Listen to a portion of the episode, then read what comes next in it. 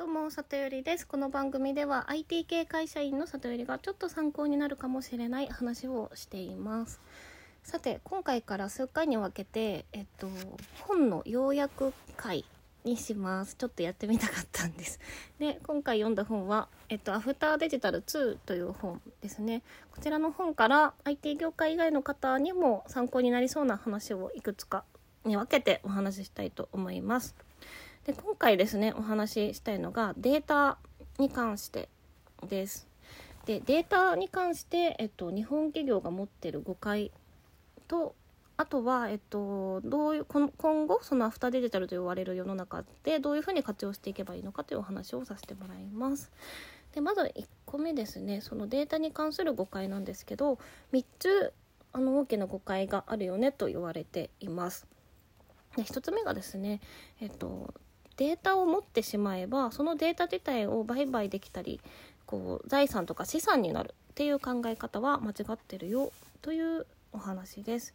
でこの著者の藤井さんという方があの生態系のデータのプラットフォームのプロジェクトを以前やっていてそれの活用に関してアリババのですね、えっと、ユーザーエクスペリエンスデザインの責任者の方にあの相談しに行った時のフィードバックとして言われた言葉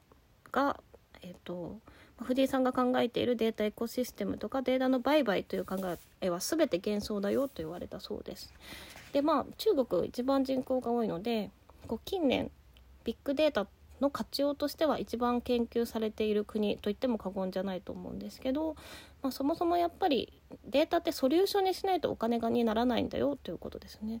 なので例えば10万人のこう購入履歴データとかをもらったところで、まあ、それがこう結局こうどういう傾向があってどういう意味を持つのかっていうのを分析した状態じゃないと使いにくいっていうことですよねだからそんな生データってわざわざそもそも買わないしまあそのまあ例えばさっき言ったデータだったら EC 業 EC の系のプラットフォームの業者だったら活用できるのかもしれないけどまあそんなに高い値段で売れるようなもんじゃないよということです。ででも一方そのデータを管理しとくっていうことはこう漏洩リスクに備えたりしなきゃいけないので管理コストってめちゃめちゃかかる結構かかるんですねそのデータが多ければ多いほどサーバー代とかねかかってくるのでっていうところでそれをデータそのもので何か事業をやるみたいな相談をあの私もとある企業さんからそういうプラットフォームを作りたいって相談をされたことあるんですけど、まあ、それは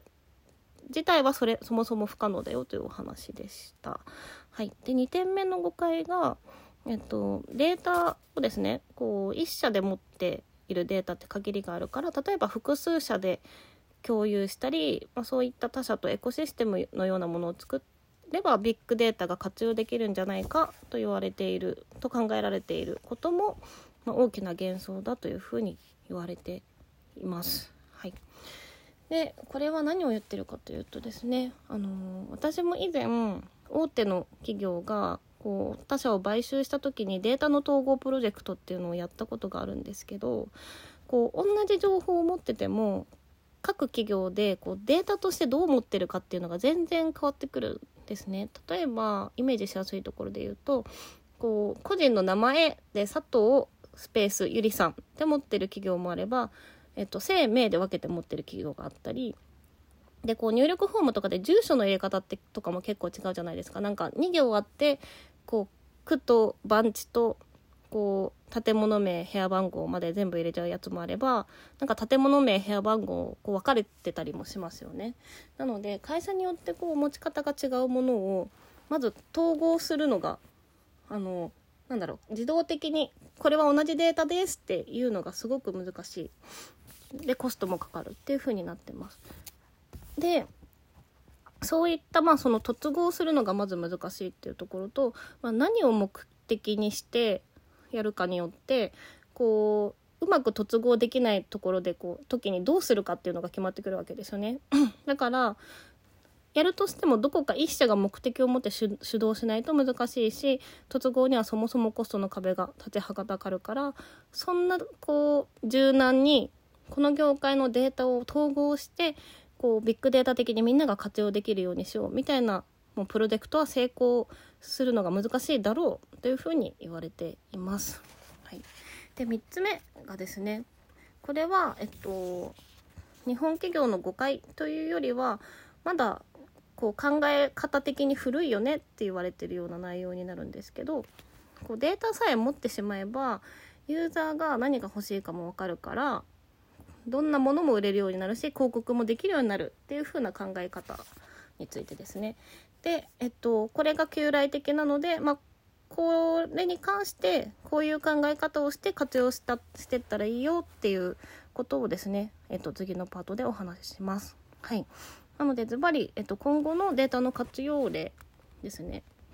でそもそも日本企業のデータのこう持ち方というか捉え方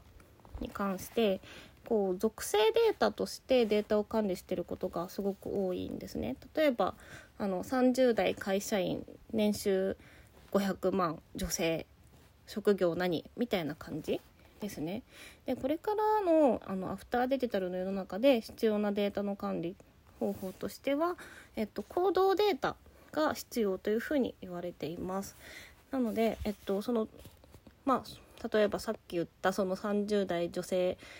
が、えっと、このタイミングでこういうものを買いましたこのタイミングでこういう広告を見て、えっと、こういうところにアクセスしましたみたいなものが時系列で持っていることが大事というふうに言われてます。でそういう情報の持ち方をして、えっと、活用していくとあのユーザー側の体験向上につなげられるよっていうのが、えーと、活用の仕方のまず1個目になります。でユーザー体験に関してはあの先日ユーザーエクスペリエンスについてっていうあのところでヒマラヤでお話ししたので、まあ、よかったら聞いてみてください。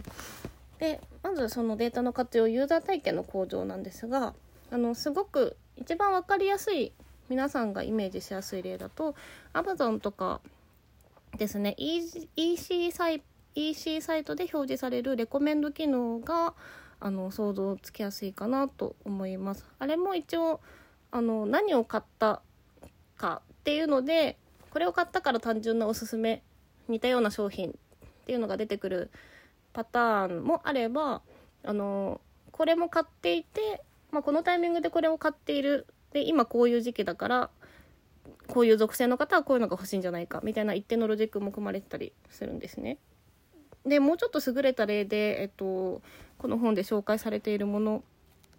があるんですけどまず1個目が中国のタクシーの配車サービスの DD というサービスですね。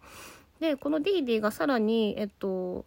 ウーバーみたいなものなのかなんかフーマーっていうあの宅宅食とかあとお店予約のサービスとも連携されているらしくこの著者の方が、まあ、毎週決められた時間にある会議室に移動するようになったらですねその、えっと、移動の繰り返しであの DD の方が学習してですねで同じ場所に行くとあの会議が終わるくらいのタイミングでフーマーの方と連携されて利用頻度の高いお店の予約をレコメンドするようなものが表示されたりするのでこう、まあ、それがすごく便利だからそれ以外のタクシーサービスを使わなくなったというふうに言ってます。あと、まあ、とある中国のあの保険会社では、えっと、顧客の行動データを時系列で管理していてそれに基づいてコールセンターがですね例えばユーザーがアプリ上でがんに関わるコンテンツを見ていたら、えっと、がんの担当の方の方から電話をかけさせたりとかあとは、まあ、自然災害が近くにあった方があのアクセスしてくださってログイン履歴とかを確認できたらあの、まあ、ご不安ないですかっていうリマインドコールしてあげたりっていうことをやっているとのことでした。はい、で2つ目ですね、えっと、データの活用方法でビジネスプロセス型の側の効率構造という話です。でこれが結構面白いなと思ったんですけど、えっと、その中国の配車タクシー配車アプリってこうドライバーとユーザーの相互評価をあのどのアプリでもやってるらしいんですけど中国ではなんか賄賂を送って高評価をもらうっていう不正が なんかねいろんなアプリで発生してしまっていたらしいです。なので DD ではそれを防ぐためにですねえっと、例えばユーザーの配車へのレスポンスの速さとかキャンセル有無移動時のスピードとか急ブレーキ急発進みたいな危ない運転をしていないかっていう行動データを見ることによってドライバーの品質を評価するっていう機能になっているらしいです。でこれをさらにドライバーに伝えてあってこう遵守すればあのこれこういいドライバーだよっていう風にスコアが上がるスコアとかグレードが上がるようになっているので給料を上げようと頑張れば頑張るほどこうサービスの品質が上がっていくっていう仕組みをとっているとのことでした。はい、で3つ目がの、えーと、データの活用方法が双方をたす双方を助ける付加価値というふうになっています。でこちらはまあゲーム的に楽しめる仕組みを使って利用意欲を高めるっていう、えっと、観点になっていて日本でもゲーミフィケーションっていう考え方でねあのアプリの実装の時とかに使われたりもしています。で、えっと、これさっき言った DiDi のあのドライバーさん向けの仕組みってあの見方を変えると管理されてる抑圧感があってちょっとモチベーションが下がることが考えられますよね。なのであのドライバー専用アプリはですね まるで RPG ゲームのような見た目でこうゲームの経験値みたいな感じで自分の現在のスコアとか配車状況がリアルタイムに可視化されるようになっているらしいですなので今日はもうちょっとやろうかなとかスコア上がった上がったやったみたいなことが感じられるようなインターフェースで作られていてさらに SNS 機能もあるのであのドライバーがこう今日の出来事とかチップスを投稿していいねをつけ合うみたいなモチベーションアップの仕組みが取り入れられているそうです。で実際にこの著者の方がその DD のこうクリエイティブの責任者の方と話したところ、まあ、いかにドライバーと乗客が冷たい関係にならずにドライバーが尊重されている感覚になるかということを大事にして作られているそうで、まあ、ユーザーからドライバーにダイレクトでお礼が送られるような機能も作られているということでした。はい、で3つ目のこう活用方法が本当に日本企業が苦手なところでですねそのやっぱりこうどうしても 2C 側そのタクシーの配車アプリであればその乗客側のユーザーインターフェースこう見た目とか使い勝手とかすごく気をつけて作るんですけど業者向けの方はもうとりあえずこう業者としてこううちでやってねっていう契約を結んでしまうのでそこまでこうモチベーションとか上がるような作り込みって、まあ、お金がかかるのでねあのあんまりできなかったりするんですけど、まあ、このドライバー向けのこうアプリをリッチにすることで結局そのユーザー体験その乗客側のこうサービスの向上につながるっていう仕組みですねだから全体でユーザー体験を向上できるようにデータを活用していくっていうところがすごく重要っていうことがこの本では語られていました。はい、なので今日の話をまとめると、えっと、日本企業がデータに持って対して持っている大きな課題